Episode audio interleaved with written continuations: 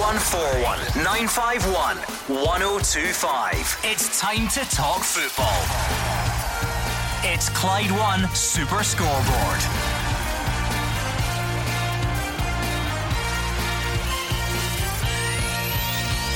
Good evening and welcome to Clyde One Super Scoreboard. Steve Clarke names his latest Scotland squad with a first call up for Stokes, Jacob Brown, and a recall for Zander Clark. Anthony Ralston signed a new contract at Celtic until 2025, and Hibs could be without a full team of players for tomorrow's rearranged game against Ross County. I'm Gordon Duncan. Joining me in the studio is Gordon Dalziel, and from home it's Roger Hannah.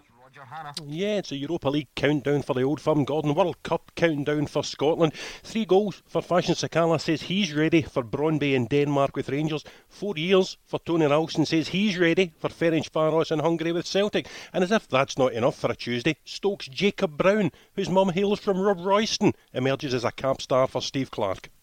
Gordon Dalziel uh, is hungry. That's about all you've got to update us on. Yes? Sorry? Never mind. Go back to sleep. All right, sorry. Roger Uh, was talking about people being ready for Hungary, so you've just you've just killed it. You've killed the momentum. I, I apologise. I'm too busy looking at my notes here, and I woke up to this morning like everyone else. Who is Jacob Brown? We will know very shortly because he's obviously uh, joining up with the Scotland team. We wish him very well.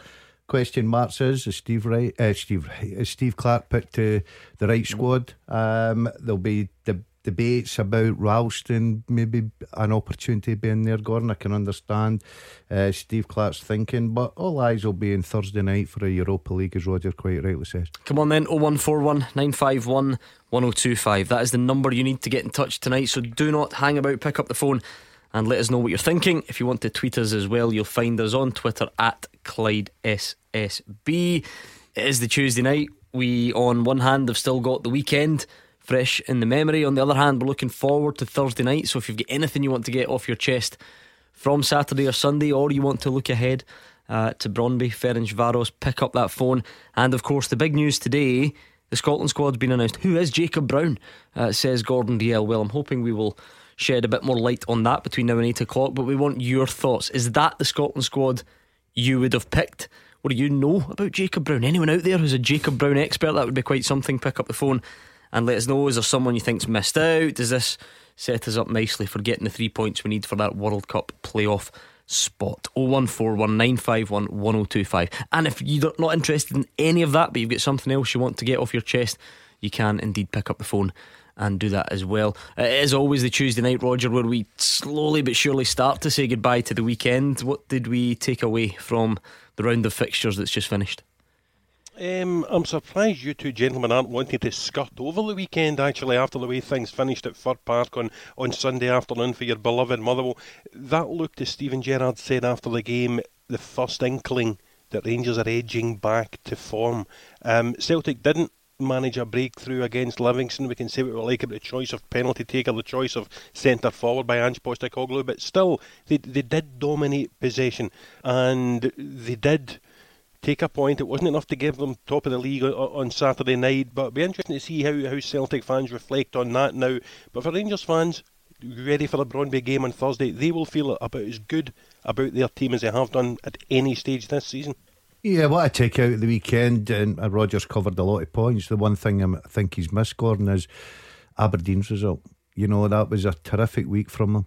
The manager came in for a lot of criticism. The, the owner had to go on and defend him, and he's answered that. And, um, you know, he has to build in that. It's what, seven points out in nine and one of those points at Ibrox where they were they were two 0 up. So good things for Aberdeen and Dundee. Obviously going to St Mirren difficult, but all the headlines will be about us getting thrashed at Fir Park. Um, making no excuses. I thought Rangers.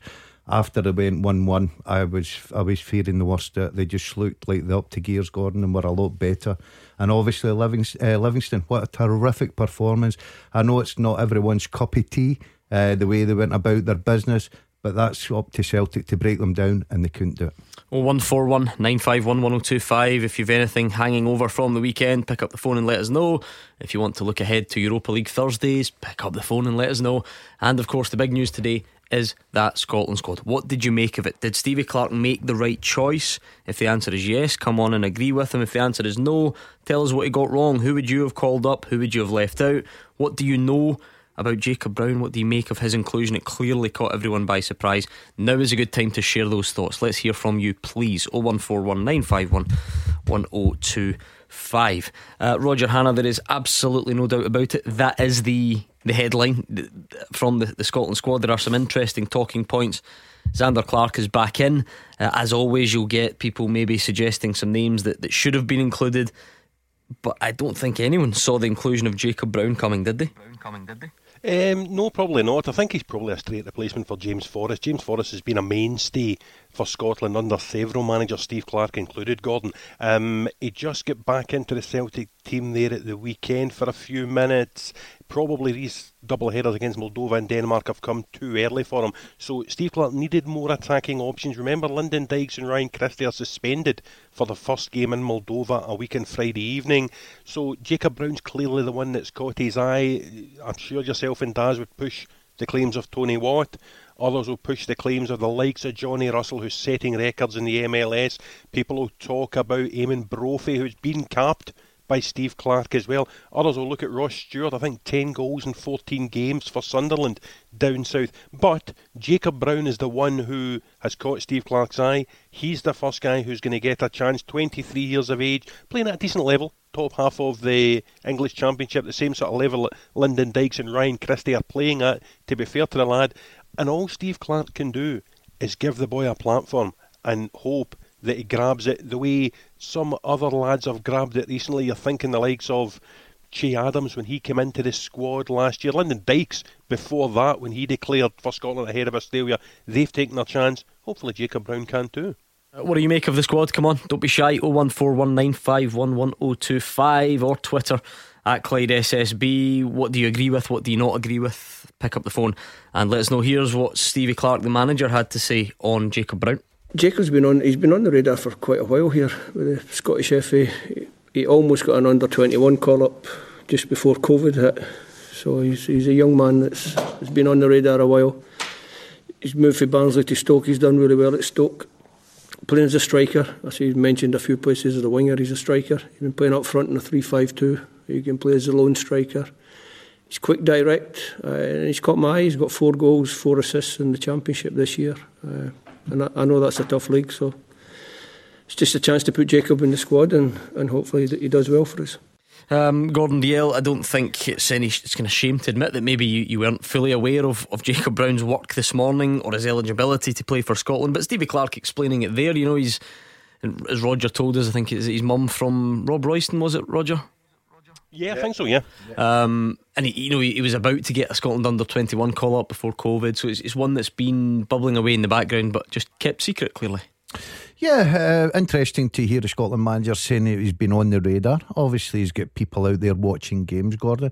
Roger rightly said there, he's playing at a good level. The first thing I, I, I done this morning was right onto YouTube because that tells you everything about him. Clearly, yeah. And I watched all his good bits about him scoring goals, and he seems a decent, decent player. The thing I like about it is I thought at first he was a winger, Gordon.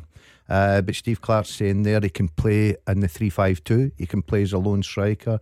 Um, the boy looks like he's got a bit about him. Um, and obviously, Steve Clarke has done his homework and decided to, you know, we were thinking up here the Tony Watts because they're catching our eye with the way Tony and that's playing.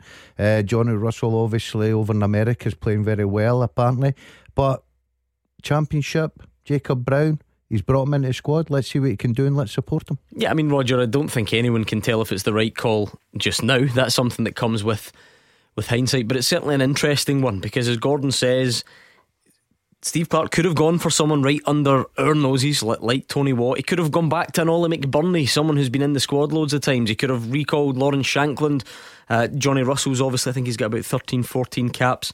But, you know, clearly this there's a good bit of thought going into this. Like I said, it doesn't guarantee anything, um, but but it certainly seems like an interesting inclusion.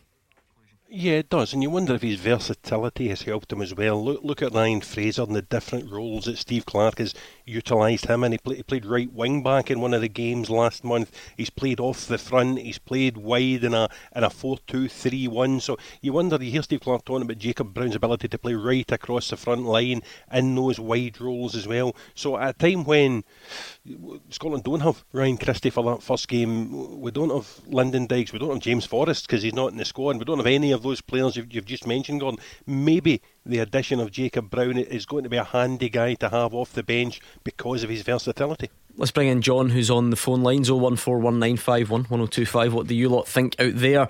Uh, John, be honest, did you know much about Jacob Brown this morning? I've seen bits and pieces of him. I said to the guy I was talking to before I come on there. I, as, as Roger said, I think his versatility as well. But I think my point, first of all, was about Anthony Ralston. But is, I, I think it's quite unfair that Tony Watt's not in the, in the squad too. Because I think he's been playing well. Tony Watt, he's come back to a bit of form and he's, he's scored a few goals this year. I, I don't think it's very fair, what I mean? I, but this guy, as I say, I think I've seen bits and pieces of him, and he is, he is quite a good player, and he can play a couple of positions. So I don't know, maybe that's what's behind Steve Clarke's thinking. Yeah, I mean, Roger, there, Tony Watt is a name that, that, that we had heard in relation to this slot because we knew there was a slot because we know that, that Lyndon Dykes is suspended. Ryan O'Donnell's on Twitter saying Tony Watt's been robbed. Um, I don't know how does how do you think these compare? Johnny Russell's obviously another one, but again, whether the, the whether Stevie Clarke likes the level of the MLS, I don't know. Whether the logistics is, is a thing, you know, you, you bringing a guy a 10,000 mile round trip or whatever. I'm just throwing that number out there. I've no idea how far it is. Um, during you know the, the, tail end of a pandemic to possibly sit on the bench. I, I don't know how much these things come into it. I, I, think the logistics do come into it because we've spoken in the show tonight about Johnny Russell, but throw in Ryan Gauld, throw in Lewis Morgan as well, all playing regularly, all playing well at a decent level in the United States, and none of them have got anywhere near a cap, you know, a cap call since long before the Euros, Gordon. And I do think that comes into Steve Clarke's thinking, bringing the players over from the other side of the Atlantic and then getting them to somewhere like Moldova. How, how much time does he actually have working with those players? How ready are they to come and train and fit in? I think that works against those players. Tony Watt must be unlucky though, and not just because, as we keep saying, Dykes and Christie are suspended. In the last six or eight weeks, Tony Watt has produced better performances than Kevin Nisbet in the Scottish Premiership. He's scored more goals than Kevin Nisbet in the Scottish Premiership, and yet he still can't get his way into Steve Clarke's squad. I, am now, I've mentioned this in the show before, I think Steve Clarke is now determined that this sort of core group of 25 ish players are going to be in that squad, you know, more or less come hell or high water. Look at Stuart Armstrong, hardly kicked the ball for Southampton this season, but is still in the squad. And you, you can see that, you know, form doesn't necessarily get you in or out the squad at the minute under Steve Clarke. And I think, you know, people, you could even extend it from Tony to Eamonn Brophy, who's played better and scored more than Kevin Nisbet, and yet Kevin Nisbet stays in the squad because he's one of the players trusted by Steve Clarke. You understand that to an extent, Gordon, don't you? Obviously, that there has to become a point when players can play their way in or out of the squad. Stevie Clarke's made no secret of wanting consistency, wanting continuity, and like I said, there must be there must be a balance there to be struck, especially at this stage of the season. You've got an international break in September, then again in October, then again in November. So you've only got a few weeks between them.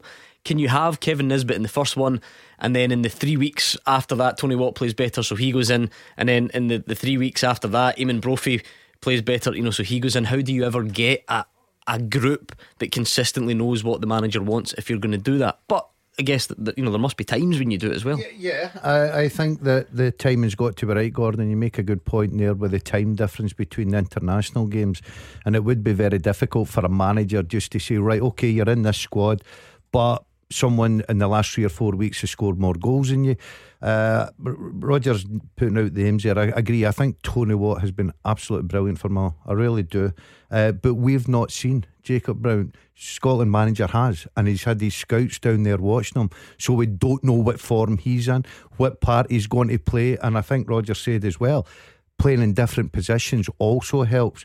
I'm, I'm gutted for Tony Watt. I would have loved to have seen him in there, uh, but I totally understand it. I'm not in the Eamonn Brophy camp yet. I don't think uh, he's been in the Scotland squad before. I don't think he's at that level, Gordon, if I'm honest with you. Um, but I can understand Stevie Clarke keeping the nucleus.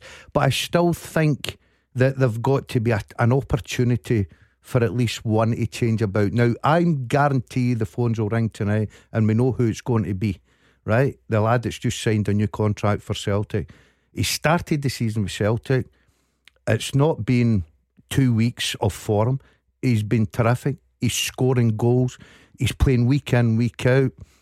I do understand Steve Clarke's thought about the two fullbacks. I think if one of the fullbacks were missing, it would be a certainty.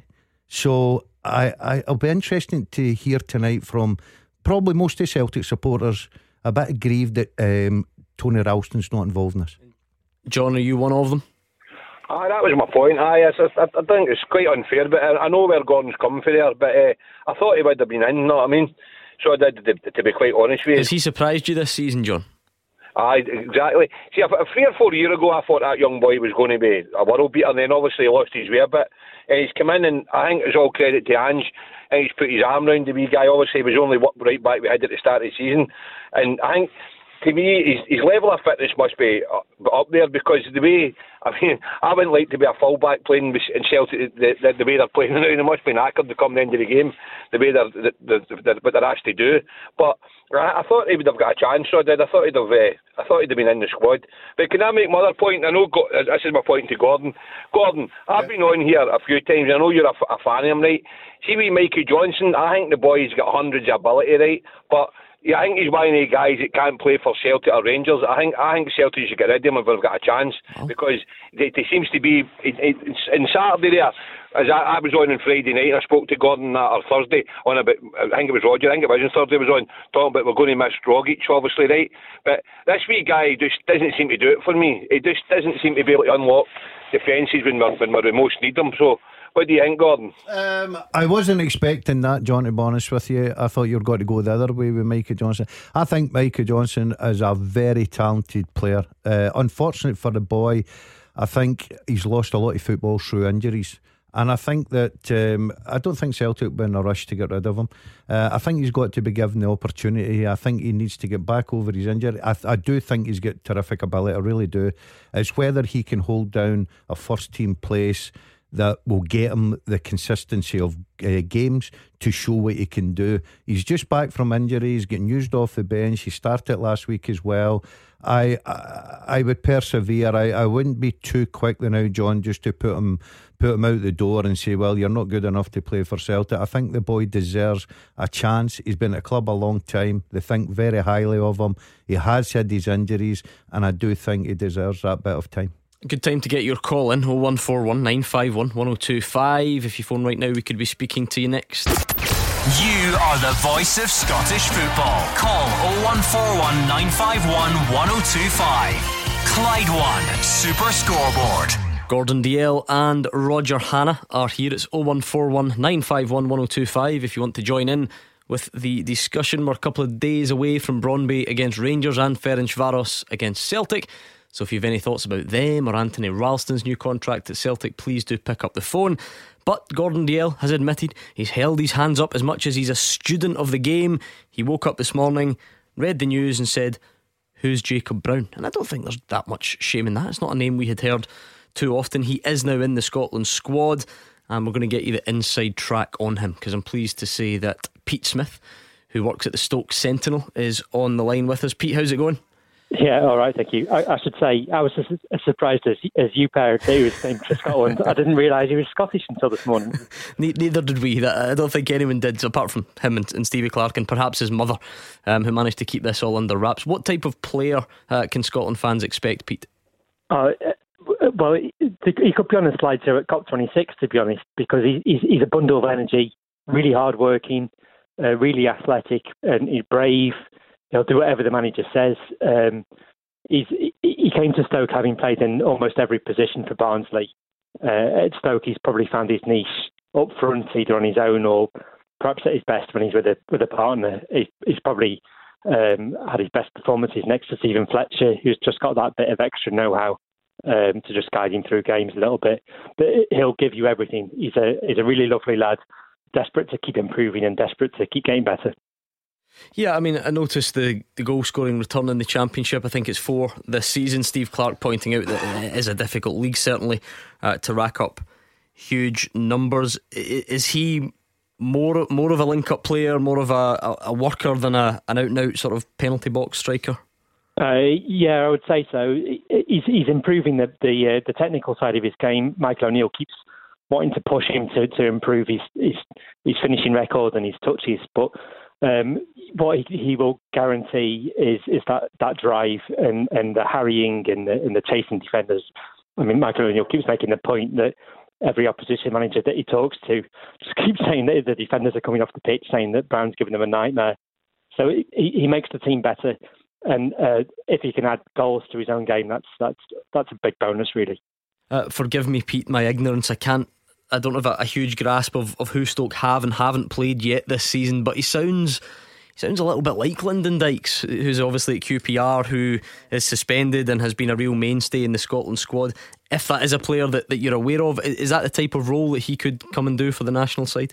Uh, yeah, pretty similar actually. Uh, Michael O'Neill tried to sign Lyndon Dykes um, start of last season when he went to QPR. I think the price just got out of Stokes ballpark in the end. He went to QPR, but yeah, yeah, definitely that kind of player. Dykes has probably got that natural scoring instinct a little bit ahead of, of Brown.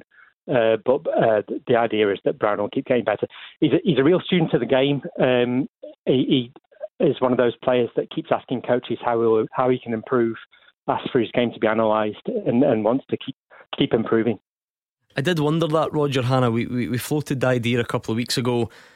Given that Steve Clarke's been working very hard over a number of years now to get the Scotland team playing in a certain way, although people would say, "Oh, we'll call up Johnny Russell because he's he's scoring goals," or or call up whoever, I always had a feeling that it would be someone who could at least come close to performing the Lyndon Dykes role. And it sounds, according to Pete, like we may have one.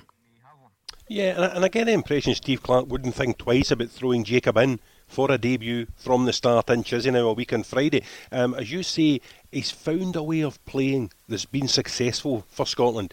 The three the four, if you like, and then John McGinn behind a front two. Um, the front two, I think everyone suspected might well have been Che Adams and Kevin Nisbet. But as we've said, Ke- Kevin Nisbet's out of form just now, not playing well for Hibernian, not playing as well as he has done in the past. So could it be Che Adams with Jacob Brown for Scotland a week on Friday? Uh, yeah, certainly seems like a, a possibility, Pete. If that was to be the case, because it doesn't seem like he's you know going to be thrown in there just to, to make up the numbers. It, it, does seem like there's a good chance of him playing mentally. Is is he the, the type of character that you think could go in and handle that? Yeah, I mean, the, the big question for him this season was was playing in front of Stoke fans. He had a, his first year at the club was was playing in front of empty stadiums, and he's thrived on it. To be honest, he's, he stepped up to the challenge. There question marks probably in the spring about him missing chances, um, but he's he's he's got better in front of fans uh, he seems to, to to really enjoy it. So yeah, man for the big occasion. Gordon Dalziel, you liking what you're hearing? If it goes wrong, we just phone Pete back and blame him. Pete's actually convinced me that he, must start. Yeah, yeah, yeah. yeah. Captaincy, I, I, penalty Gordon, taker. I did have a look, and as I say, I didn't know a lot about the boy, so I'm not going to kid on here. But I looked today on the YouTube, and I watched some of his movement. I watched some of his goals. He's certainly a lad that works very hard at his game, enjoys scoring goals. I love to see that in a striker. I really do. Celebrating with his supporters. So Pete's really sold this to me. I'm looking forward to him starting next time against uh, Moldova mm. away with uh, Che Adams up front. What a partnership that could be. Uh, Pete, thank you very much. Thanks for taking the time. It was nice to speak to you. That was Pete Smith uh, from Stoke Sentinel giving us the inside track on Jacob Brown, who's been called up to the Scotland squad. And uh, Roger, I love that there as Gordon was trying to just keep up the idea that he's down with the kids. He referred to it as the YouTube. Um, yeah, let, let, let him slow down a wee bit there. Yep. Is it, is it not? The YouTube. you, don't, you don't need the the in front of it. Okay. It reminds me a little bit of the. Is it still game sketch? The PlayStation. Roger, do you follow that one? Yes, I do. Yeah, I know exactly. It's a bit like when, when Hugh Keevins tries to get down with the kids, re- referring to George Bowie and the boom boom music on a Saturday evening. What I'll do, Gordon, is at the break, I'll fire up the YouTube and I'll show you the still game clip about the PlayStation, and uh, you'll see exactly um, what I'm on about. Right, 01419511025 at Clyde SSB on Twitter as well. Uh, Ryan also thinks that Anthony Ralston's been robbed of a place in the uh, the Scotland squad. Let's bring in David, who's in Pollokshields. Hi, David. Hi, guys. Thanks for having us. Pleasure. What jumped out at you? What name did you want to discuss tonight?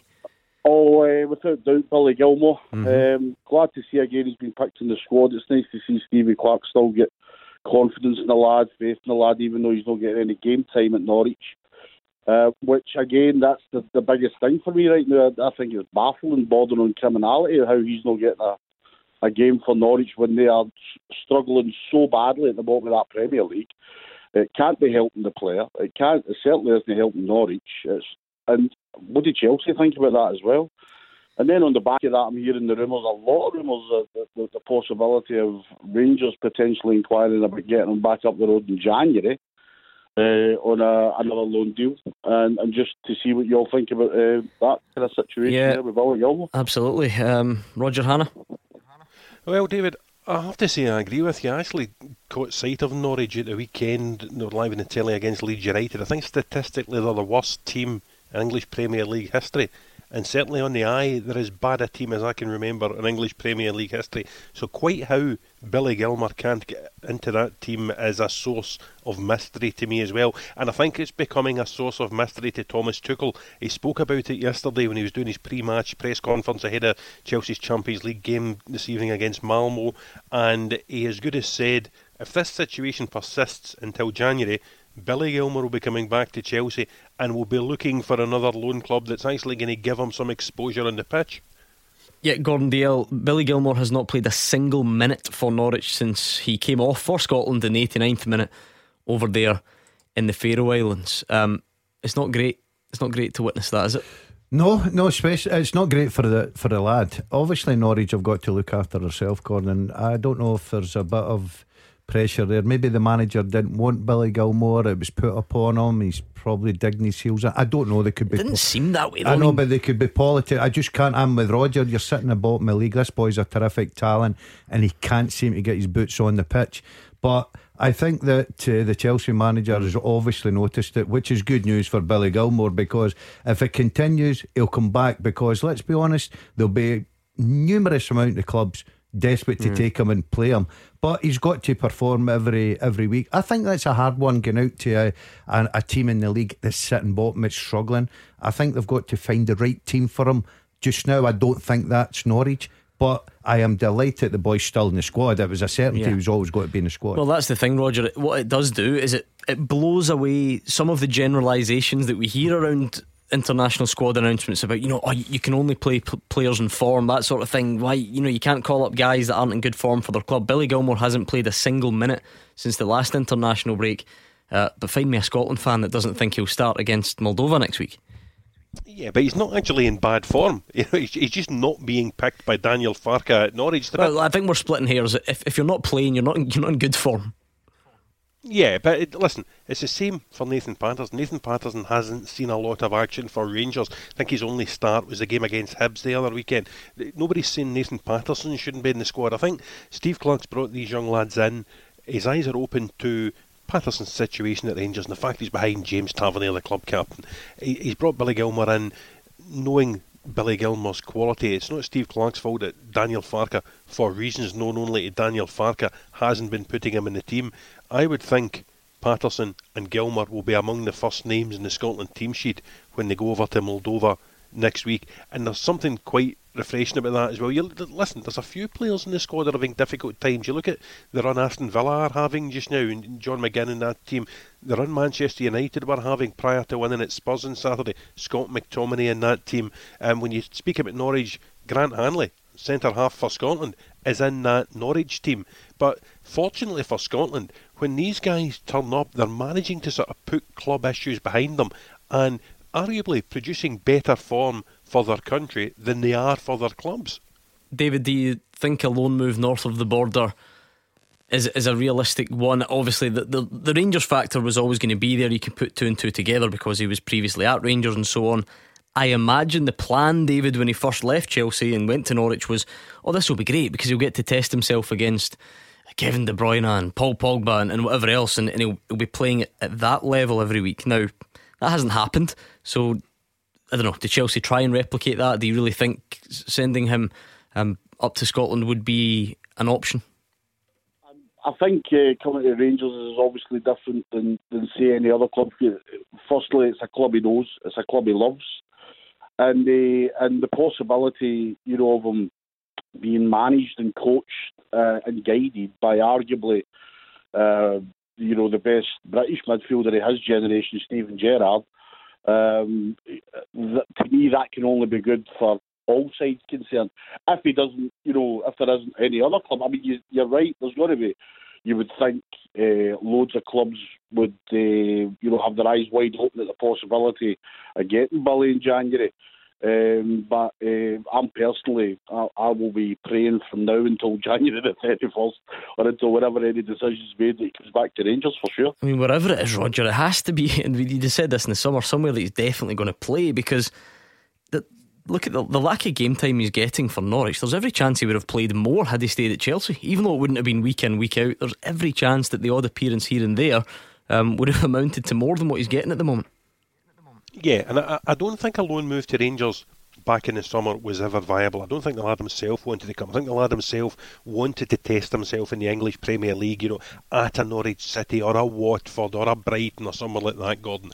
That hasn't worked out the way that Billy Gilmour and Chelsea had hoped. So come January, if Thomas Tuchel does bring him back to Chelsea and does look for a new loan side, it'll be fascinating to see exactly what he, you know, what he does. Whether he looks to get him into the English Championship, whether he looks to move him overseas as Chelsea do with a lot of their young players, or whether Rangers, for what would only be four months perhaps, whether Rangers might come into the debate both for Thomas Tuchel and for Billy Gilmour himself. Thank you very much to David. It's 0141 951 1025. This is a great time to get your call in. It means you could be up next. 0141 951 1025. This is Scottish football's league leader, Clyde One Super Scoreboard. Roger Hannah joins us from home. You've got Gordon Dalziel in the studio, and it's 0141951 1025 to get through on the lines. We've got Scott hanging on. Let's bring in Ian and Darnley first of all. Ian, uh, what's your point tonight? Yeah, just about uh, Billy Gilmour. Mm-hmm. Uh, I'm a Rangers fan, so I'd, I'd, love to see him back up the road. Uh, he can learn from the guys like Steven Davis and Steven Gerrard, but I think he's a level above that. And I was going to suggest Aston Villa playing alongside McGinn and what you guys thought of that. I love the sound of that, Roger, that we or Stevie Clarke can just phone Aston Villa and sort of, you know, maybe make it happen for us to, to benefit from. it, would, be lovely to think things worked as simply as that. I was actually quite surprised to see after Villa had lost at home to West Ham at the weekend, there are now doubts over over Dean Smith's position down there. I thought he'd done a terrific job and certainly done a terrific job getting the best out of John McGinn in an Aston Villa shirt down there. So you just wonder anything's possible in football. I, will be fascinated to see where Billy Gilmour goes come January. I don't think he'll remain at Norwich because the deal just hasn't worked out. Sometimes that happens in football, but Chelsea rate him highly. The lad himself is also very well advised. He's got a good set of agents working with him, and they will be keen to ensure that his prodigious development as a footballer is not stunted in any way. Um, he's not going to get regular football in the Chelsea team. They're European champions. You know, look at some of the players who, who are there. Jorginho, who was, who was a player of the Euros in the summer, N'Golo Kante, a World Cup winner, etc. Mateo Kovacic, who I think's won the Champions League four times. There's no disgrace at 20 years of age not being able to get in ahead of those guys. But Billy Gilmour is a prodigious talent he should be playing regular first team football. And if he can get it at Norwich, I will be fascinated to see where Chelsea place him for the second half of the season. What do you think of that, Gordon? Do you think there is a still? Do you think you'll get another English Premier League club, or are you looking top end Championship, or what's your gut telling you? Um, my gut's telling me obviously the Norwich one's been a, a bad move for him. Um, I think he has got the ability that clubs like the Aston Villas of this world, Gordon, would be very keen on someone of his talent. Certainly Championship clubs would be lining up for him. Um, would he come back to Scotland? Depends on the boy. I think that it's all about playing. I think the caller uh, before makes good points that he comes up. You learn off a, uh, one of the best midfield players in the world. You've got guys in there with experience. Davis. The pressure would be playing every second week at Ibrox in front of 50,000. You have to make sure that you're top of your game.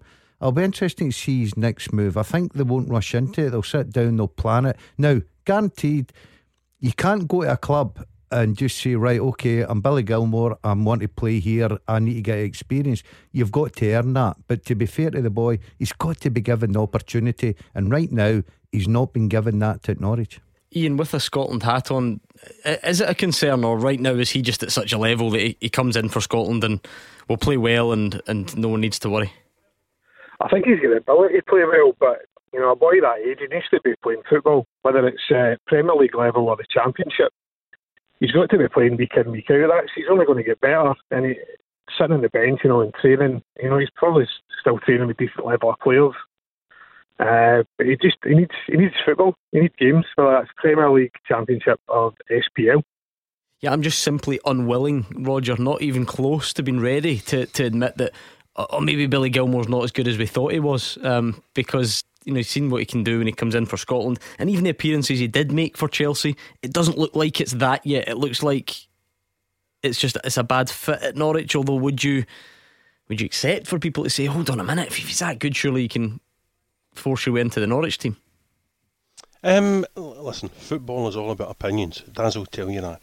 Um, week in, week out at Norwich, Daniel Farke picks Kenny McLean ahead of Billy Gilmour. Now, I like Kenny McLean.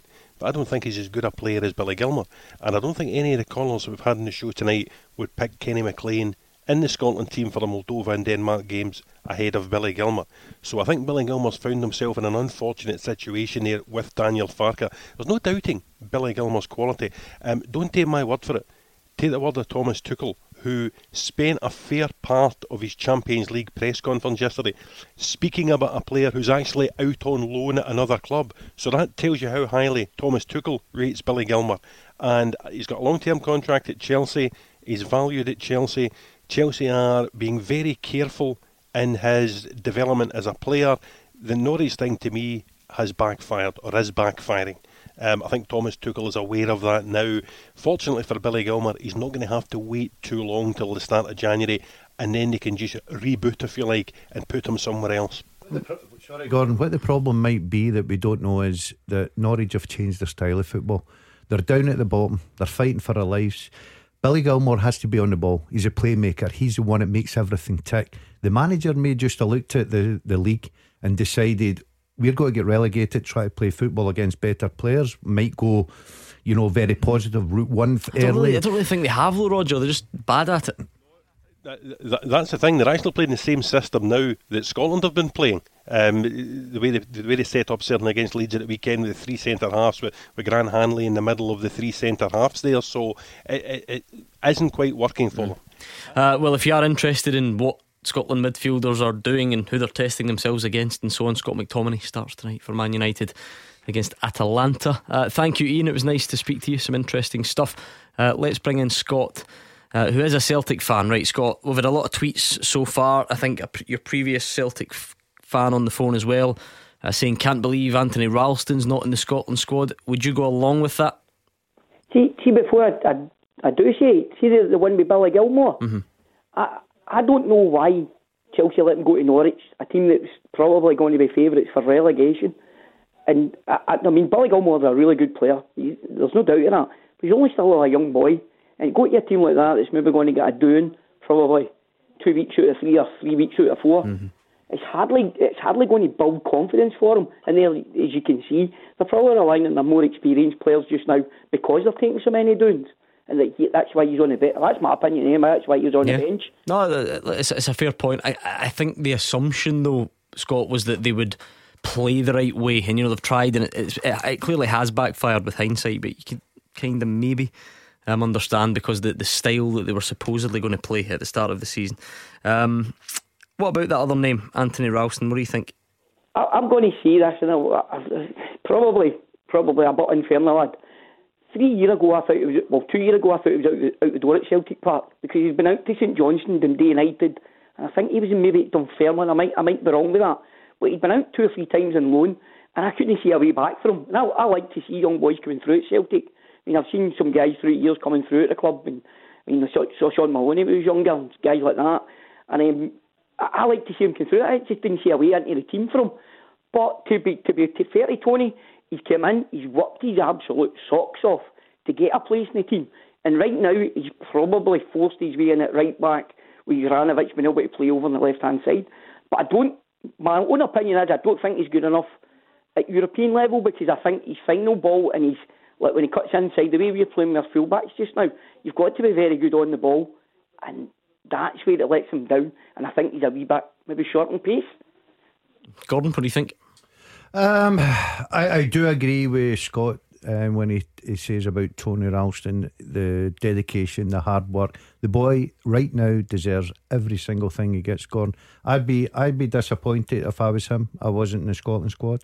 Um, but I think Scott makes a lot of good points. Um, I think that if Juranovic had been in the building earlier, um, we wouldn't have seen Tony Ralston. But that's not Ralston's problem. He gave, he was given the opportunity. He's grasped that with both hands. He's scoring goals as well. Is he short to be that top level player at Celtic and European football? I yes, I do agree just now. But we're looking at a lad that probably you were thinking is going to earn his, his money at St Johnstone, Dundee, somewhere like that a season ago.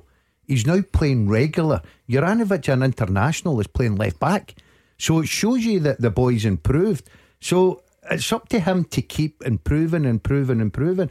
And he's put his head down. He's working hard. He's become a little bit of fans' favourite. He's scoring goals. He's mm. doing everything that's asked of him, Gordon. But he still needs the improvement that if he's got to be a top Celtic player. What do you think, Roger? Because we've had a few Celtic fans on the phone and on Twitter saying, can't believe he's not in the Scotland squad. And um, Scott, who is a Celtic fan, is sort of offering a, a, a different take on it. Well, what I will say is, Tony Ralston is one of the stories of the season, Gordon. Um, in the early summer, Tony Ralston was out of contract at Celtic and was speaking to Kilmarnock about signing a contract to play in the Championship this season. Um, circumstances fell slightly in his favour in so much as when Ange Postecoglou arrived, there was another right back in the premises. And it, the thing suddenly dawned on Celtic, listen, we better give this guy a one year deal, and then when we get a right back in, he, he can act as cover. And Tony Ralston has grabbed his opportunity with both hands and is playing the kind of football now that Celtic fans three or four or five years ago hoped he would be able to play when they were touting him as a sort of Kieran Tierney for the right hand side of the pitch, if you like. So all credit to Tony Ralston. Is a massive boost today, a four year contract to, to stay. He's forcing Joseph Juranovic to play on the wrong side of the pitch, the Croatian international that was signed, and he's done absolutely everything that's been asked of him at Celtic. And long term, if he continues this type of form, he's bound to get into the Scotland squad at some stage. Uh, Scott, it was lovely to speak to you. My apologies, we're going to have to leave it there. I didn't realise it was that time of the evening already. Beat the Pundit with the Scottish Sun. For the best football news and opinion online, thescottishsun.co.uk slash football. And it is that time of the night already. A quick first hour. That is time for Beat the Pundit. If you want to take on Roger Hannah or Gordon Dalziel, you need to pick up the phone. You need to dial 0141 951 1025 and you need to do it before 7 o'clock. What happens after that, that's up to you. You can be absolutely rubbish, you can be brilliant, you can be somewhere in the middle, and either way, you'll probably still beat Gordon Dalziel. So pick up that phone. If you want to play Beat the Pundit, you could be up next. Tackle the headlines 0141 951 1025. Clyde One Super Scoreboard.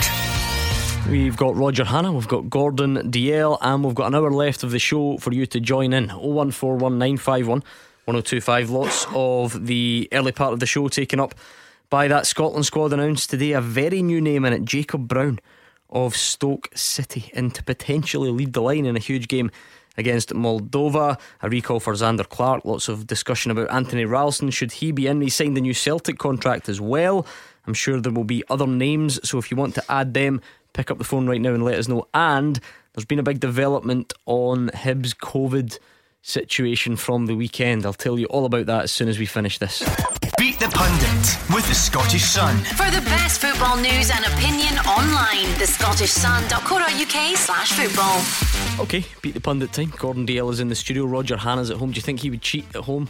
Absolutely no. I, I, just wonder if he would still close his eyes. I think he would. He's sitting there with his big puffer jacket on. He's living I'm trying to picture shut. what he's doing, and I bet the kids mm. and all that are through the back going, Dad's on radio, Dad's on radio. Where are you specifically, Roger Hannah? Well, uh, the good news is, Gordon, that Mrs. Hannah has permitted a usage of the good room while in broadcasting on Super Scoreboard. So, yes, I, I, I'm in. I'm in a I'm in a degree of comfort, ready for beat the pundit. Lovely, good stuff. Well, yeah, he's he's he's as eligible as you are. I'm sure we can press some magic button and make him disappear for a few moments, um, if need be. Let's meet tonight's contestant, who's George from Gourock. How's it going, George? Very well. Trust you well, gentlemen. Yeah, not bad at all. Thanks, George. I know you're a Rangers fan as well, George, or so it says on my magic screen. you feeling confident ahead of Thursday's meeting with Brondby? Yeah, they should have enough to go over the line there. Yeah, definitely. Yeah, maybe start the build up to those games in the second hour tonight. Heads, it will be Roger Hannah taking on George. Tails, it will be Gordon Dalziel. I keep dropping the coin these days. Don't know if I've got a hole in my hand or something. Ready? Do it again. It's Tails' issue anyway. How many games has Hannah played? None. Hardly any. How many? One? One. Like yeah. Oh well, uh, let's give Gordon Dalziel some Clyde 2 to listen to so that he can't steal your answers. George will put 30 seconds on the clock, answer as many questions right as you can, and I'm sure you've heard me say it before. If you don't know, pass quickly and we'll move on to the next one, okay? Good man, let's go. 30 seconds on the clock, and your time starts now. Which Rangers player currently has the squad number 20? Raji. Which side are top of Celtic's Europa League group? Betis. Name either Dutchman who played in the 2010 World Cup final and have also played in Scotland. Pass. What club team does Scotland call up Jacob Brown play for? Stoke City. How many club teams has Scott Brown played for? Three. Name any Scottish top flight manager who's won manager of the month so far this season. Uh, Gerrard. Okay, let's bring Gordon Dalziel back. Gordon, can you hear us? Yeah, I can, Gordon. Good, got you loud and clear. 30 seconds, you ready? Yeah. Your time starts once I turn this paper over. Now, which Rangers player currently has the squad number 20? Uh, Patters. Which side are top of Celtic's Europa League group? Uh, Fair and Faris. Name either Dutchman who played in the 2010 World Cup final and who've also played in Scotland. Pass. What club team does Scotland call up Jacob Brown play Stoke. for? How many club teams has Scott Brown played for? Three. Name any Scottish top flight manager who's won manager of the month so far this season. Steven Gerrard. Okay. What a bad start I was. Roger Hannah, how bad was he? Fair and Faris. I can't believe it. Oh dear, I, I, I've rarely had as much fun in my good room. That was absolutely t- terrific listening. I get back, did I not? That was rubbish. That was absolutely rotten from you. You were panicking. You were all over the place. I know that's George, did you do enough though? I don't know. I don't know either. George. I love you. Oh, which Rangers player currently has the squad number 20, 20? Morelos. Morelos. Why did I say pass? I have no idea. Uh, oh, which, that, that threw me. I'm a Wa- Mark Wilson just now. which side are top of Celtic's Europa League group? Liam. no, that's Rangers. By 11. Bye, Glenn. Oh, this is horrific. Oh my goodness. But you must have. Ferenc, how would Ferencvaros be top of that group? I don't know. I couldn't. I couldn't. Celtic beat them. I beat them 2 0, didn't I? Roger, what am I working with I here? can't. Uh, Morelos killed me. Uh, right, okay. Uh, so it's nil nil. Um, Oh, good. George, I'm still in the game. Name either Dutchman who played in the 2010 World Cup final and have played in Scotland. You both passed it. It's nil nil after three questions. Oh, I'm This is an liking all time. Well, you like George's style. Yeah, It's a I'm bit like like yours. George. Uh, you, they had the choice of Giovanni Van Bronckhorst or Roger. Edson Braafheid. I wouldn't have got him. Oh, so I'm, I'm happy with that Uh, pass. Edson Braafheid. This is where I kick in. Right, what club team does Scotland call up Jacob Brown play for? I mean, we've Tell only, me, George, we've only that. mentioned it about 14 times during the show. It's Stoke City. You both got Right. that well done. Uh, you both knew that Scott Brown had played for Hibs, Celtic, and Aberdeen, Right. uh, leading up to three. And you both said that Steven Gerrard has been manager of the month so far, and Oh, you no. were both wrong because it's been Robbie Neilson in August and Graham Alexander in So September. Two, Was that 2 2? A 2 2 draw. Oh, I don't fancy my, uh, uh, that was Morelos. I cannot believe. awful standard. Uh, That not for you, George. Uh, you you did all all right. right, He was awful. Um, right. he- he- Here's the deal. I'm going to ask you a tiebreaker Oh, no. question. No. I'll get Gordon to write his answer down, and I'll invite you to give me your attempt after that, George. Okay? Okay. The question is this cool. How many times has the Scottish Cup been won by a manager who is not Scottish?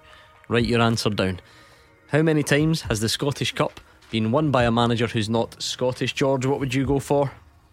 12. George goes 12. Gordon Dalziel goes 8. The answer is 18. The sign ball is on its way to Europe. George, they all count. George, well done. Thank you very much. Roger Hannah, what have we just witnessed? Um, Ah. yeah, uh, I, th- I think the sooner I'm back in the studio and the sooner you hit a head on that coin, the better for all concerned, Gordon. Roger, I, I was going for a 7 out of 7 there as well. I panicked. Morelos killed me there.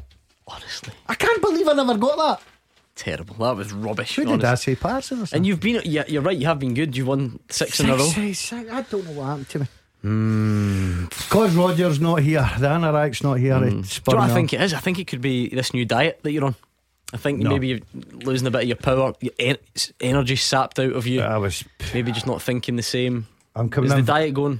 di- Diet going all right though? But The brilliant. listeners have all been worried. They've been Back- tweeting me and asking. Yeah, back to the gym, working away, Gordon. Perfect. Loving it. Um, I've got I've got to say you got a lot of inspiration in the gym I was in last night. Oh, this this is good, Roger. Right? Uh, he, he, he shared this with me earlier. You were in the gym last night, and you saw someone else in the gym Yeah. on the cross trainer Yeah. eating what? I thought it was brilliant. I turned round, I could hear the noise, you know, like in the pictures, and I'm thinking that's not a protein bar. He had a packet of Monster Munch. How good is that? Honestly, I wish I'd been there. I was desperate to ask him for one, to be honest with you. Uh, pickled onion. Oh, I have Flaming no hot? idea. I don't know. My- my knowledge of the flavours is not what it used I'll to be. I'll tell you what, they, they sounded good. Absolutely. Right, okay, enough about that. 01419511025. David is on the line. Um, he's in Adelaide, and I'm going to keep him hanging for just two more minutes, which I feel bad about because he's miles away. Um, but we do have breaking news. I referenced it just before uh, we played Beat the Pundit. Roger Hannah, the Premiership game against Ross County for Hibs and Livingston at the weekend have now been postponed following further COVID tests. Now you'll remember Hibs were due to play in Ross uh, in Dingwall against Ross County at the weekend. It was called off sort of last minute. Um, it was then rescheduled for tomorrow evening. That's now off, as is the game against Livingston that was scheduled for Saturday. So this is following discussions with the SPFL, NHS Lothian, um, and the clubs. It says that now a significant number of first team players, staff, and development squad players have all tested positive over the last few days. We won't be able to field a team for either game, and it's led us to no other alternative. The individuals won't be named due to medical confidentiality, they'll self isolate. Um, but that's quite something. Just when you thought we had seen the back of this stuff, it's back bigger than ever. I can't recall many Premiership teams having to postpone well, what's essentially three games in a row. Yeah, um, I think the first thing thing's important to say is best wishes to all who have contracted COVID nineteen among the Hibs players and staff. I hope they all they all get well soon and they're back to training, they're back to playing games as soon as possible. Um, it was an unfortunate late postponement at the weekend. I think the closer you get to, to kick off time, it always seems you know worse when the games are called off. But um, the decision was taken to call the game off at Dingwall on Saturday. I always thought it was strange to try and reorganise it quite as quickly as this. You know, the, the SPFL had until the middle of April when the 33 game pre split programme ends. They could have had any date from now until April to reorganise it. They chose to organise it on tomorrow night, which I thought was very ambitious. They're not going to get the game tomorrow night, and the way it's spread through the football club at Easter Road, they're not going to get the game on Saturday as well, which will be a disappointment to many. Um, I, I was reading quotes from Malky Mackay at Ross County earlier today expressing his, his sympathy because if you remember, I think County themselves lost games early in the League Cup group stage in high summer because COVID swept through the club at Dingwall there, so they know what Hibs are going through just now. I'm sure there'll be sympathy as well from David Martindale and Marvin Bartley, a former Hibs player at Livingston, with sympathy to the, the plight of Hibernian. But we hope they all get well soon, and we hope they get back to football as, as quickly as possible. Yeah, absolutely. I think that that clearly is the most important thing. What it, it will do, though, Roger, I'm sure, is again open sort of speculation and people questioning where guidelines followed properly, and where where are we with vaccine take up and all that sort of stuff? Whether that's fair or not, that, that that's just the world we live in, isn't it? Yeah, very much so. It is the world we live in. We live in a sort of blame culture. I don't think the blame culture is as bad this season within Scottish football as it was last season. If you remember, I think the league tried to punish Kilmarnock and St Mirren with forfeitures when they missed games, league games, because of COVID outbreaks at their clubs last season.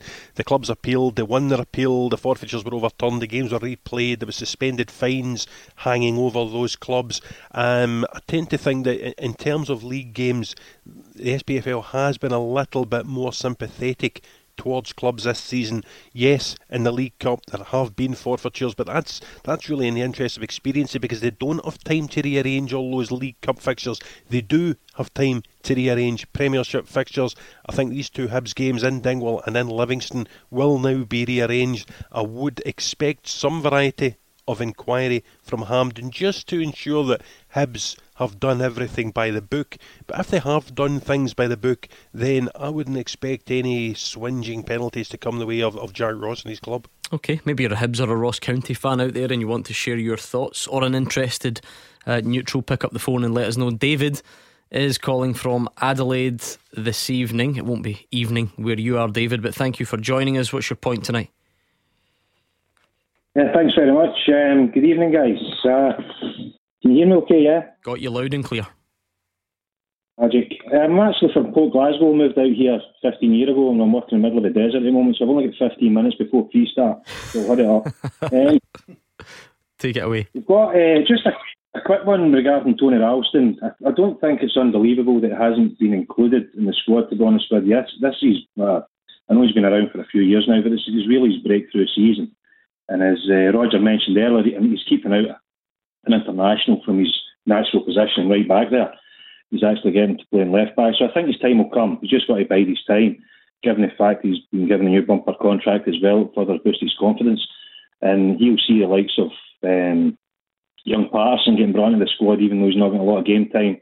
So I think that'll further drive him on. And given the fact we've got two young fellas there, Patterson and Ralston going forward, I think it's only better for the for the national team. Um, just another quick point, if that's okay. Yeah, well, let's let's take one at a time. I'll, I'll make sure you're off before your 15 minutes is up. Don't worry about that. Um, I guess that is the way to look at it, Roger. The add Calvin Ramsey to that, by the way. If you know from Aberdeen, you think he's injured at the moment, um, or certainly was.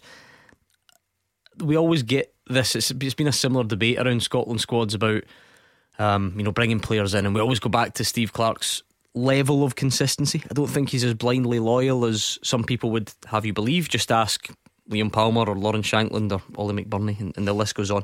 But do you think the timing of the, the or the do you think the context is significant here? Where even if there was a time to, to bring in some new players with two games to go in a campaign, is, is perhaps not the ideal time to do it.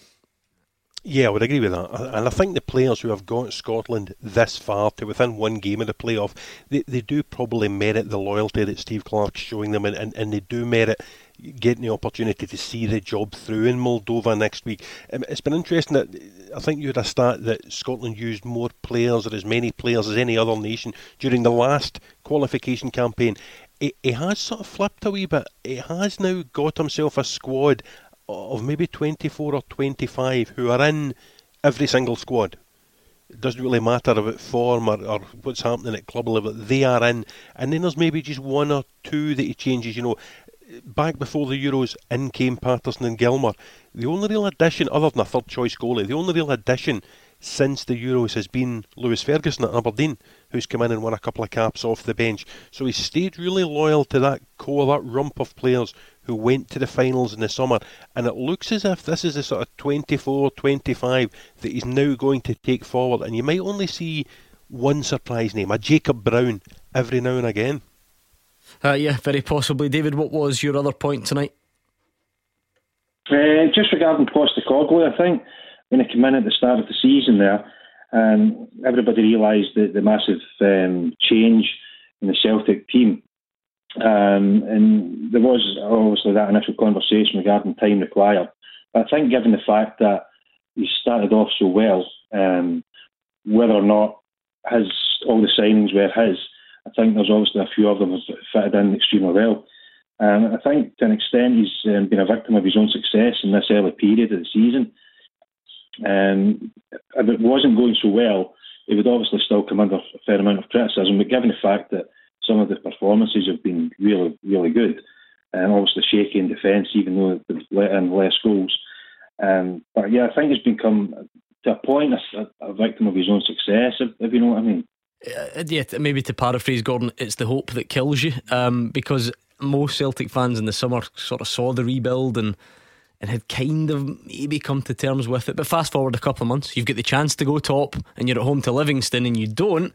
Then that, that stings, and, and it's easy to forget all you know the, the, the other stuff. He's away ahead of the targets for me, Gordon, because I I totally agree with David when he came into Celtic. It was such a hard job, such a turnaround.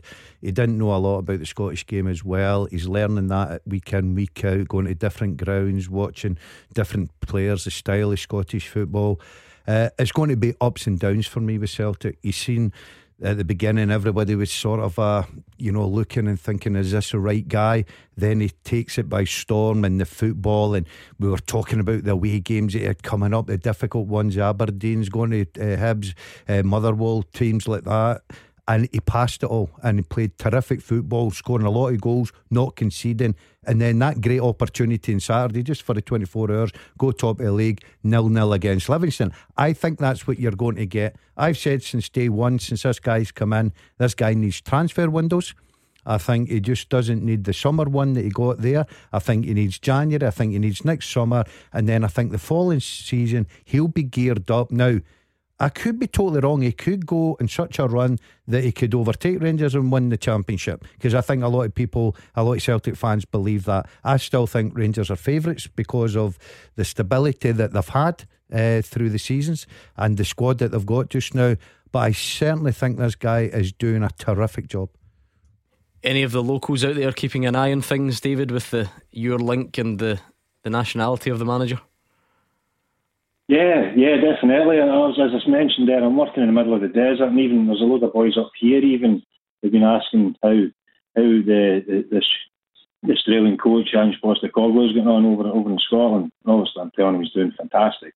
Um, that's that's their level of interest uh, maxed out. To be honest with you, they're more into the rugby and the, rules over here, and probably cricket as well. So ah, we've all got our problems. David, it was lovely to hear from you, though. Thanks for taking the time all the way out there in the desert somewhere near Adelaide, South Australia. Uh, you tr- you're a worldwide treasure, Gordon Dalziel. What can I say? Thanks again to David 0141 951 1025. Good time to call. We'll get a full time teaser next as well. Taking your calls on Scottish football 0141 951 1025. This is Clyde One Super Scoreboard. Gordon Dalziel and Roger Hannah are here. It's 0141 951 1025 to join in, and we've got a full time teaser for the guys. Let's see how their trivia is. Let's see how yours is. You can play along as well. There's going to need to be a bit of trust involved here, Gordon, because Roger Hannah's at home. I don't think he's the type of guy that would cheat. Absolutely no chance. Um, but I'm looking for even more from him tonight, and you for that matter, because I don't even want you looking up the teams here. You know, sometimes you can. This I think that there are a couple of layers to this question, right, so I don't want you helping yourselves at all. Do you promise me, Roger Hannah? Yes, of course. Good. Okay. So Crazy Pony wants to know if you can name the last eight Scots to play for a non British team that are in this season's Champions League group stages. So, can you name the last eight Scots who've played a game, any game, for a non British team that are in this season's Champions League group stages? Now, obviously, I'm looking for the names, mm-hmm. but I don't even want you looking up the teams that are in the group stages because that makes it a bit easier. I want you to try and, and do it all from a standing start. Roger, take it away. Kick us off, Roger. Oh, I'm actually still trying to get my head round the question, Gordon. It's not that hard. Eight non-Scots, uh, Roger. I thought, Roger. I thought better of you. Um, Just Google me. Who are the last eight non-Scots who've played for a non-British team that are in this season's Champions League group stages? So I don't like silence. Silence is never Roger, good. Idea. Roger, can you help me? I'm struggling right, here. Right. What What about then? I'm just trying to think of the clubs. What about, do we go back as far as Murdo McLeod at Borussia Dortmund? He's not in the last eight, but you might not be Paul too Lambert. far off. Yes, Paul Lambert. Lambert. Right, so we're down that sort of neck of the woods. So What about then Bayern Munich? Alan McInally? Yes, Alan Oh. McInally, Bayern Munich, and Paul Lambert, Borussia Dortmund. Without giving too much away, Mm-hmm. I think you're actually making this even harder than, than it is. That there's a more obvious, there's, a, there's an obvious one, or a more recent. Anyway, forget me, ignore me. You usually do. Who are the last eight Scots to play for a non-British team that are in this season's Champions League group stages? So they don't have to have played in the group stages, but they might have, as long as the team that they've played for is in this season's Champions League group stages. Okay, I'll leave it there. Uh, you've only got six more to get, and the address you need if you want to send your questions in is fulltime at Clyde1.com. Uh, right, it's half seven on Tuesday. I think we can definitely start paying a bit more detailed attention to the Europa League fixtures coming up. The first one to kick off, of course, Brøndby Rangers. How good a place are Rangers in heading into this one, Roger, following that Halloween performance at Fir Park? Well, you don't need to take my word for it and just listen to Steven Gerrard, and perhaps more tellingly, Gordon, look at Steven Gerrard after the win at Fir Park on Sunday. Even before he's opened his mouth for the post match interviews, you could tell with a smile he, for the first time in a long time, was content that the performance was on a par with many of the performances in the title winning season last season. He had seemed irritated, frustrated, annoyed, whatever you want to say, with some of the performances recently. He had spoken specifically about the lack of goals from Morelos, but had also spoken about the defence losing goals, um, the number of changes he had had to make to the team. He didn't seem as content in his team as he had been last season. He was certainly content come two o'clock on Sunday afternoon because he saw a glimpse of what he had been used to seeing last season. Yeah, um, going in with six goals, the big question mark, and uh, the answer will probably be yes. Sakala got to start on Thursday. Yeah. Fully confidence, Gordon. You've seen what it meant to him coming off the pitch with the match ball. Reports in the press the next day he was sleeping with it. Well done to him. But I thought it was uh, a great performance from him. Uh, so I would imagine that he would start. Uh, the only the only negative and I think that the Rangers manager will be addressing this is for me just now, they're giving that first goal away too cheaply. And they're having to, you know, really use their ability and their experience to get back into games. Once they get back into it, they look very comfortable. But I think the Rangers manager will be stressing look, we're away from home, European game. We cannot afford to keep trying to fight our way back into games. Let's us get the first goal. And if they get the first goal, then they could go and win it comfortably. Yeah, these double headers in the middle of groups, Roger, are always interesting because you know it's only a couple of weeks between them. It's, it's only a couple of weeks ago that Rangers beat Brøndby 2 0 at home, and Steven Gerrard was pretty chuffed with that performance. Not quite so much with the St Mirren game, although they did win it. Then we know what happened at home to Aberdeen, and then the best of the lot would be that one on on Sunday. Um, does it being away from home? Does that does that cancel out Rangers' favourites tag at all, or do you still see them as favourites given what they did to Brøndby at home and, like I say, the good result at the weekend? Yeah, I would still see them as favourites, and I think Steven Gerrard will probably still see them as favourites as well, particularly when you look at some of their away performances in this competition in the last two or three seasons. They know that if they win the game and Leon do what's expected of Leon and win at home to Sparta Prague on Thursday evening, that Rangers are right back in with a really good opportunity to get into the knockout stages of the Europa League. Celtic, just by dint of what's happened already in the group, it's maybe a little bit harder for Celtic. Even if they win in Hungary, you look at the games that are left, and, and they've left themselves an awful lot of work to do to get back to where Leverkusen and Betis are at the top of the group. So I think it'll be harder for Celtic, albeit I still fancy Celtic to get the job done in Budapest as well.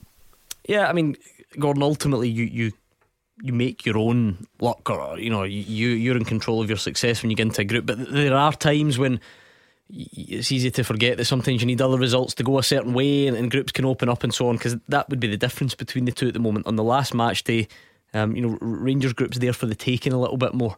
Um, if they can certainly go over to Brøndby and get something. Yeah, you always need results to, to go your way, Gordon, especially if you're, you're chasing pack. And Rangers and Celtic are certainly the chasing pack. But the one thing you've got to make sure is give yourself an opportunity, keep yourself in the group. And that's why going and winning games. And, um, You know, it's a it's a away game. It will be difficult. We're not being kidded here. It will be a very difficult game. I go back to it again. I'm sure that they'll be they'll be telling their players we can't keep chasing games. You know, they've certainly get goals in them. They've got the ability. You've seen that. I thought they played very, very well at Fir Park I really did. I thought Motherwell, and I'm not making excuses, 10 men, nonsense. I don't even think with 11 we'd have get anywhere near Rangers. I just thought they were in a different gear. Uh, at the same time, though, and it, we can admit this, wish we didn't have to. Um, Motherwell were really poor. Really, really poor. And that's not to take anything away from Rangers. How can you? They were clinical. Mm-hmm. Um, and you score six goals, you're doing something right. But it, it goes without saying. Brøndby won't be anywhere near as poor as that. So.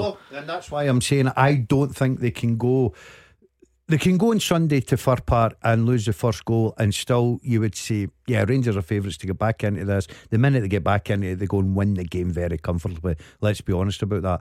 I don't think it's the same when you come up against the the, the quality of Brøndby, especially in their own patch. And that's why I'm saying, as much as Rangers have got it in their locker to score goals and put on good performances, they've got to make sure they keep the back door shut. Let's bring in Davy and Pollok. Davy, I know you've got a couple of things on your mind, but just since we're on the, the topic, what do you think about Thursday and Rangers' chances?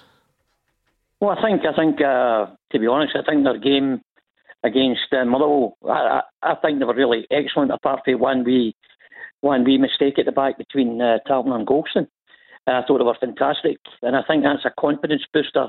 And I think that's the only thing that Rangers needed to kick them on this season, and I think it came Saturday. There won't be many games, and I'm doing that off the top of my head, Davy, but there, won't be many games where Rangers go from um, domestic football to Europe or vice versa and, and, and, keep the exact same team. But do you think, given the way they performed at the weekend, that's something they might look to do? Yeah, well, it's, it's not. Well, I don't know really, but it's it's not about the team it was on and on on on the park on Sunday. It's about the squad. You know, and the Rangers have got a good squad, and that that'll be through because what what will be happening there now is after that great performance, in my opinion, the people who's at the side of the going to be saying to themselves, "Whoa, man, I've got to play well to get in this team now."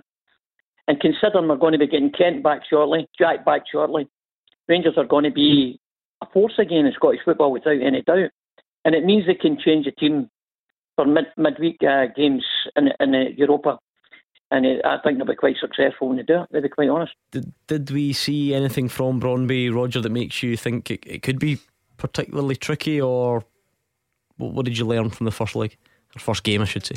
I should say. They had a little flash just after half time, didn't they, in the game when you just thought they were going to get a goal back and you wondered what that would do to the game, but they didn't get the goal back. And, and Rangers, after that, I think they saw it out comfortably. They didn't really threaten to score a third or a fourth goal or, or to completely dominate the game, but they saw it out quite comfortably for a European game. And I think that will give Steven Gerrard confidence that you know Rangers can go there you'd look at confidence in players. Sakala, what will that hat trick on Sunday do for him?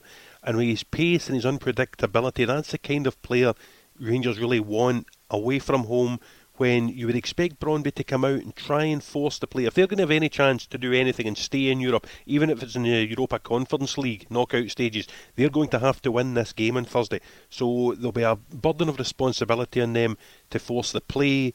And if they try and come on to Rangers and force the play, the likes of Sakala could, you would think, punish them on the break. Uh, yeah, I guess some of Rangers' better performances in Europe have come doing that that type of thing uh, away from home in, in, recent seasons. Davy, I know you had some other points on your mind as well, so don't let me hold you back. Take it away.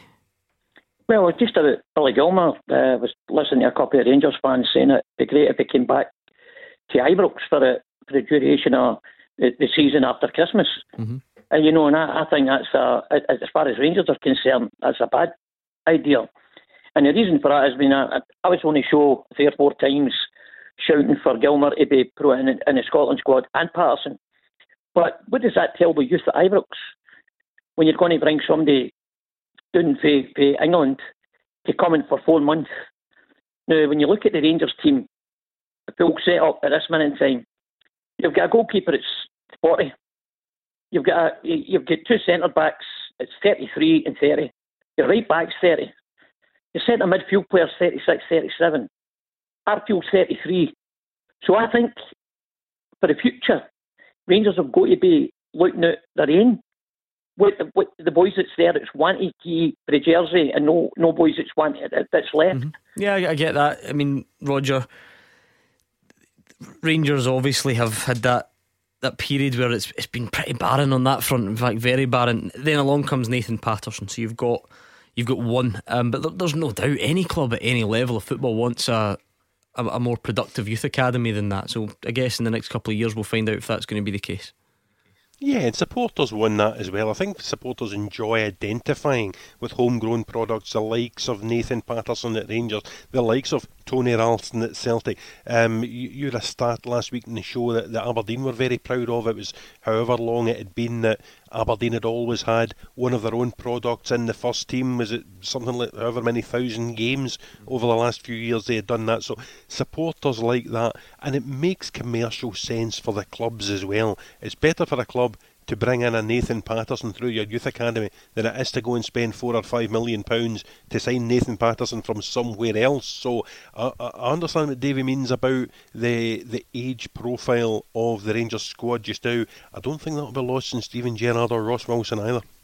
And, and Gordon again, we, we keep coming back to it, whether it is just two and two together because of the club he left.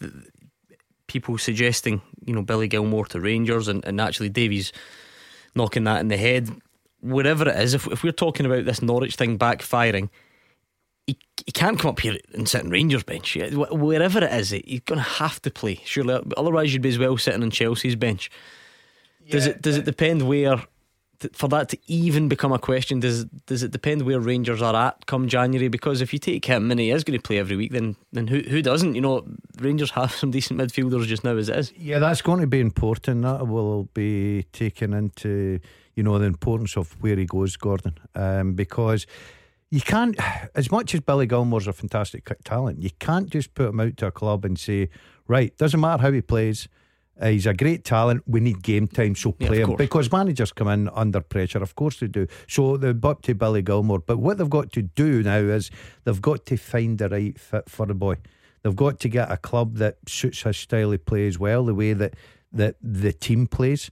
I'm not just saying change your full style around Billy Gilmour. I'm saying put Billy Gilmour into a style that suits him and get him the right club. And I think the boy needs games, whether it comes to Scotland or not. I don't think he will because I think there are plenty of clubs in England will take him. Thank you, Davy. It was nice to speak to you. That was Davy and Pollok. 01419511025. We've got a teaser for you two tonight in the studio. Well, Roger's at home. Who are the last eight Scots? To play for a non British team that are in this season's Champions League group stages. You've gone down the German route. You've noted that Dortmund are in there, Bayern Munich are in there. So you've gone Paul Lambert and Alan McInally. Gordon, anything else? Jack Hendry. Jack Hendry, because he's actually done it in this mm. season's Champions League group stages. Um, Roger, and I think Jack Hendry's at the Etihad tomorrow night, isn't he, against Manchester City? A, a, big task for him.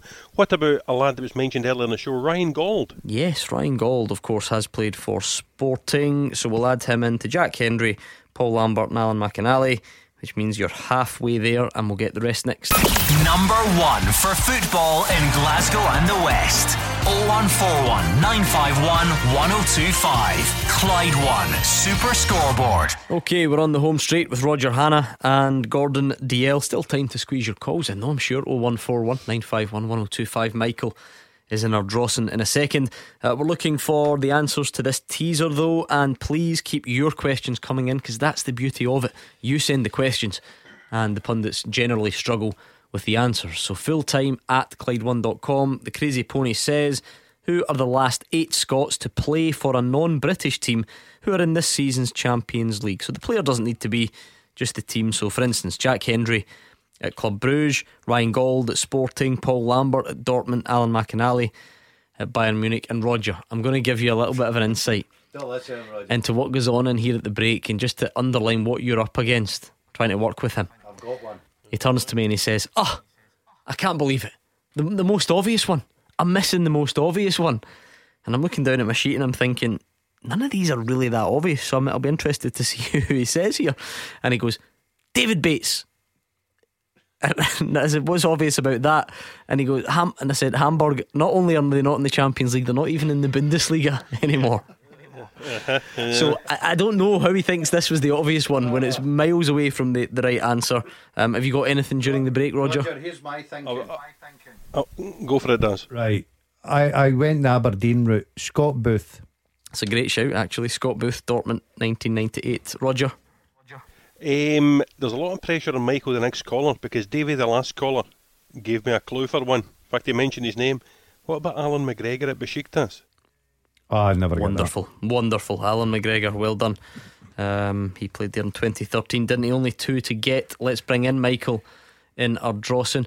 Um, Michael, similar to the last caller, I know you had some um, a few points to, to try and get across. What about Thursday night, first of all, just to kick us off? Are you feeling confident Celtic can, can go there and, and do something? I wasn't too impressed in Saturday. I got up every game. I'm up every second weekend, but just one of these things that Dad, that Dad said earlier. We could have scored the, and you said last night, we could have point to like next week we could have scored in Saturday. Just one of the games, I think. Yeah. Do you think it's, I mean, because it's such a unique challenge, because football doesn't always work this simple, Michael. Ferencvaros are better than Livingston. I don't think that's disrespectful. But Ferencvaros won't sit in the way Livingston did. So that in some ways, does that that make the challenge? I don't know. I'm not. I'm not sure it's easier, but one that you think Celtic can cope with better. It suits us. I think like when teams don't sit in against us, it suits us. Like the players have got brought in. We, we've got Kyogo, Jota, and Abada, who's kind of took a dip, but we'll get speed now as as I was referring to, we'll get a bit, bit, and obviously what happened on Thursday, mm-hmm. no, Saturday, sorry. Mm-hmm. We missed Tom Rogic, and I, I was watching the game closely because I sat in the Jock Stadium. It was a penalty, but he went down a bit hard easily, but the boys slapped him, so you can't really do that in football. Yeah, I mean, Roger, unfortunately, Tom Rogic is still missing. The one thing you would say, you have to say about Celtic's Europa League campaign so far, for all that it, it's had its faults, they have not struggled to create chances. Look at Betis away, going there and scoring three goals. It might sound strange because they got hammered by Bayer Leverkusen, but they created a good number of chances. Uh, and then Ferencvaros. So that's not really been the issue. But I don't know, does the absence of Tom Rogic blunt to that a little bit? Well, I think the big picture, Daz mentioned it earlier on when he said Ange Postecoglou needs transfer windows. He does, because when Celtic lose a player, of Rogic's quality. There is no like for like replacement in the squad at the minute, Gordon. You know, Nir Bitton comes in, but that then shunts Callum McGregor out of position a wee bit, and he has to try and do what Rogic does, and Bitton has to do what McGregor usually does, and, and then they lose Starfelt, and uh, what do they do when he's not there because Jullien's not fit yet, and you know young Abada's maybe just come off the pace for the first time, but Forrest's not quite ready, and Johnston's not quite ready to play twice in four days, so it just shows that in terms of strength and depth of a squad. I still think Celtic are behind Rangers. Daz alluded to it earlier on when he, when he spoke about the importance of transfer windows. I think Celtic's first 11 if Ange Postecoglou could get the first 11 that he wants on the pitch, then they're quick, they're exciting, they're dynamic. As you say, they will create a lot of chances, they will score goals. But when he's hit with personnel issues, as he has been in the last week or 10 days with the likes of Rogic and Starfelt and others, that's and Furuhashi as well, who, as she was saying on Saturday and again last night, you know, is it a full season in Japan and a quarter of the season in Scotland and, and had to be left out on Saturday. Um, so Celtic, in terms of depth of squad, aren't quite there yet. Uh, Michael, I know you had a point about Billy Gilmour as well. I think he's from your neck of the woods, of course, in Ardrossan, isn't he? Uh, yes, he's from there. Where he brought, where he was played, where I, I played against Billy as a, I'm 32 year old, eh, Billy's 20 year old. He played like at Stanley Astro in Ardrossan, like where he, he's from. We mm-hmm. played against him, and I've I've played against him, and like I was 22, and we played with my cousins and that are ages with me as well. So like, used to be like even a man short or something, like maybe doubles or something, and he would say to us, "Can I come down and play with yours?" Like, can I come down and play with the bigger boys, basically? Running rings round everybody, was he? See the see the something. I played that I was in one of his teams, scored for doubles, and we won it. And I'm not kidding. This boy had so much talent. I would, couldn't believe how good a talent is. And see, when I play, I'm, I'm injured at the moment. I've done, I don't know what I've done. I've been at doctors. I'm on uh, stuff to take at the moment. But um, I was talking to his dad a while ago, and I'm not kidding. He's just, I feel sorry for the young man because he's at Norwich not getting a game. And I've spoke to him, see when I won the Champions League last year, I was in bits emotional, like I was in bits because it's my friend. I've known for years, and it was just a community but aspect to it. God, Mhm. it was brilliant. It was brilliant. And you walk out about a Dawson, and his name just gets mentioned all the time. He doesn't walk by you in the street or nothing. I was, let's see, the last lockdown I seen him, but he never noticed me. But he was cycling with his brother, and his brother. I don't know if you've heard about his brother. He's got a brother, called Harvey. Yeah, that's right. He's at at Kilmarnock, isn't he? he's at Kilmarnock at the moment. He's the next big thing coming out of Scotland, so he's get. But he's not going to go to Chelsea. I don't think he's not that good. But I've never, I've got a lot of time for the the wee Billy, and I'm hoping he comes. I was, I don't, I know he's a, he's a Rangers fan, but his dad's a Celtic fan. I'm thinking to myself, hopefully Celtic could get a player like that calibre to come in. I don't know, but Postecoglou might not know about him, but. Like, if you come up to the Celtic fans that know about players from Scotland and say to them, what do you think of these players? Oh, I'm pretty sure he'll know. It's, it, it seems like an unlikely move, Gordon, but I'm sure he'll know all about him. Oh, he'll know all about it. Of course he will, but I don't see that happening. And uh, we wish this man all the speedy recovery of his injuries. Yeah. Interesting phone calls on this, though. Um, anyway, thank you, Michael. It was nice to hear from you. Let's round off if we can. Two more on this teaser. Will I give you one each, Gordon Dalziel? Uh, you certainly won't give me one because I haven't a clue. Roger. Well, listen. Before Michael phoned, you mocked Gordon Dalziel for Hamburg, but he actually got me thinking about the German teams who are in this year's Champions League. I knew this would happen. What about Leipzig and Ollie Burke? Yes, Leipzig and Ollie Burke. Is there one more? I think the other team's Wolfsburg. And I think the player's Brian O'Neill. He's not bad, even from home. He's. I mean, he might have googled it tonight, but given his usual performance, he's probably not. Brian O'Neill. Switch your laptop off, Wolfsburg. mate. There we go. Tell you what, Job it was a good standard. Though Kenny Vine got some of them on Twitter as well. So. Uh, a good standard. Thank you, Roger. Thank you, Gordon. And they won't mind me saying the biggest thanks always goes to you. Thank you for your calls, your tweets, and for joining us tonight. We are back tomorrow at six o'clock, and I should know these things off the top of my head. I think it's Andy Halliday and Marvin Bartley. Does that sound about right, producer Chris? I think it is. Andy Halliday and Marvin Bartley from six o'clock. That's certainly the plan. So make sure you join us at six. And in the meantime, you can stay right there, and Johnny Campbell's got you. He's next.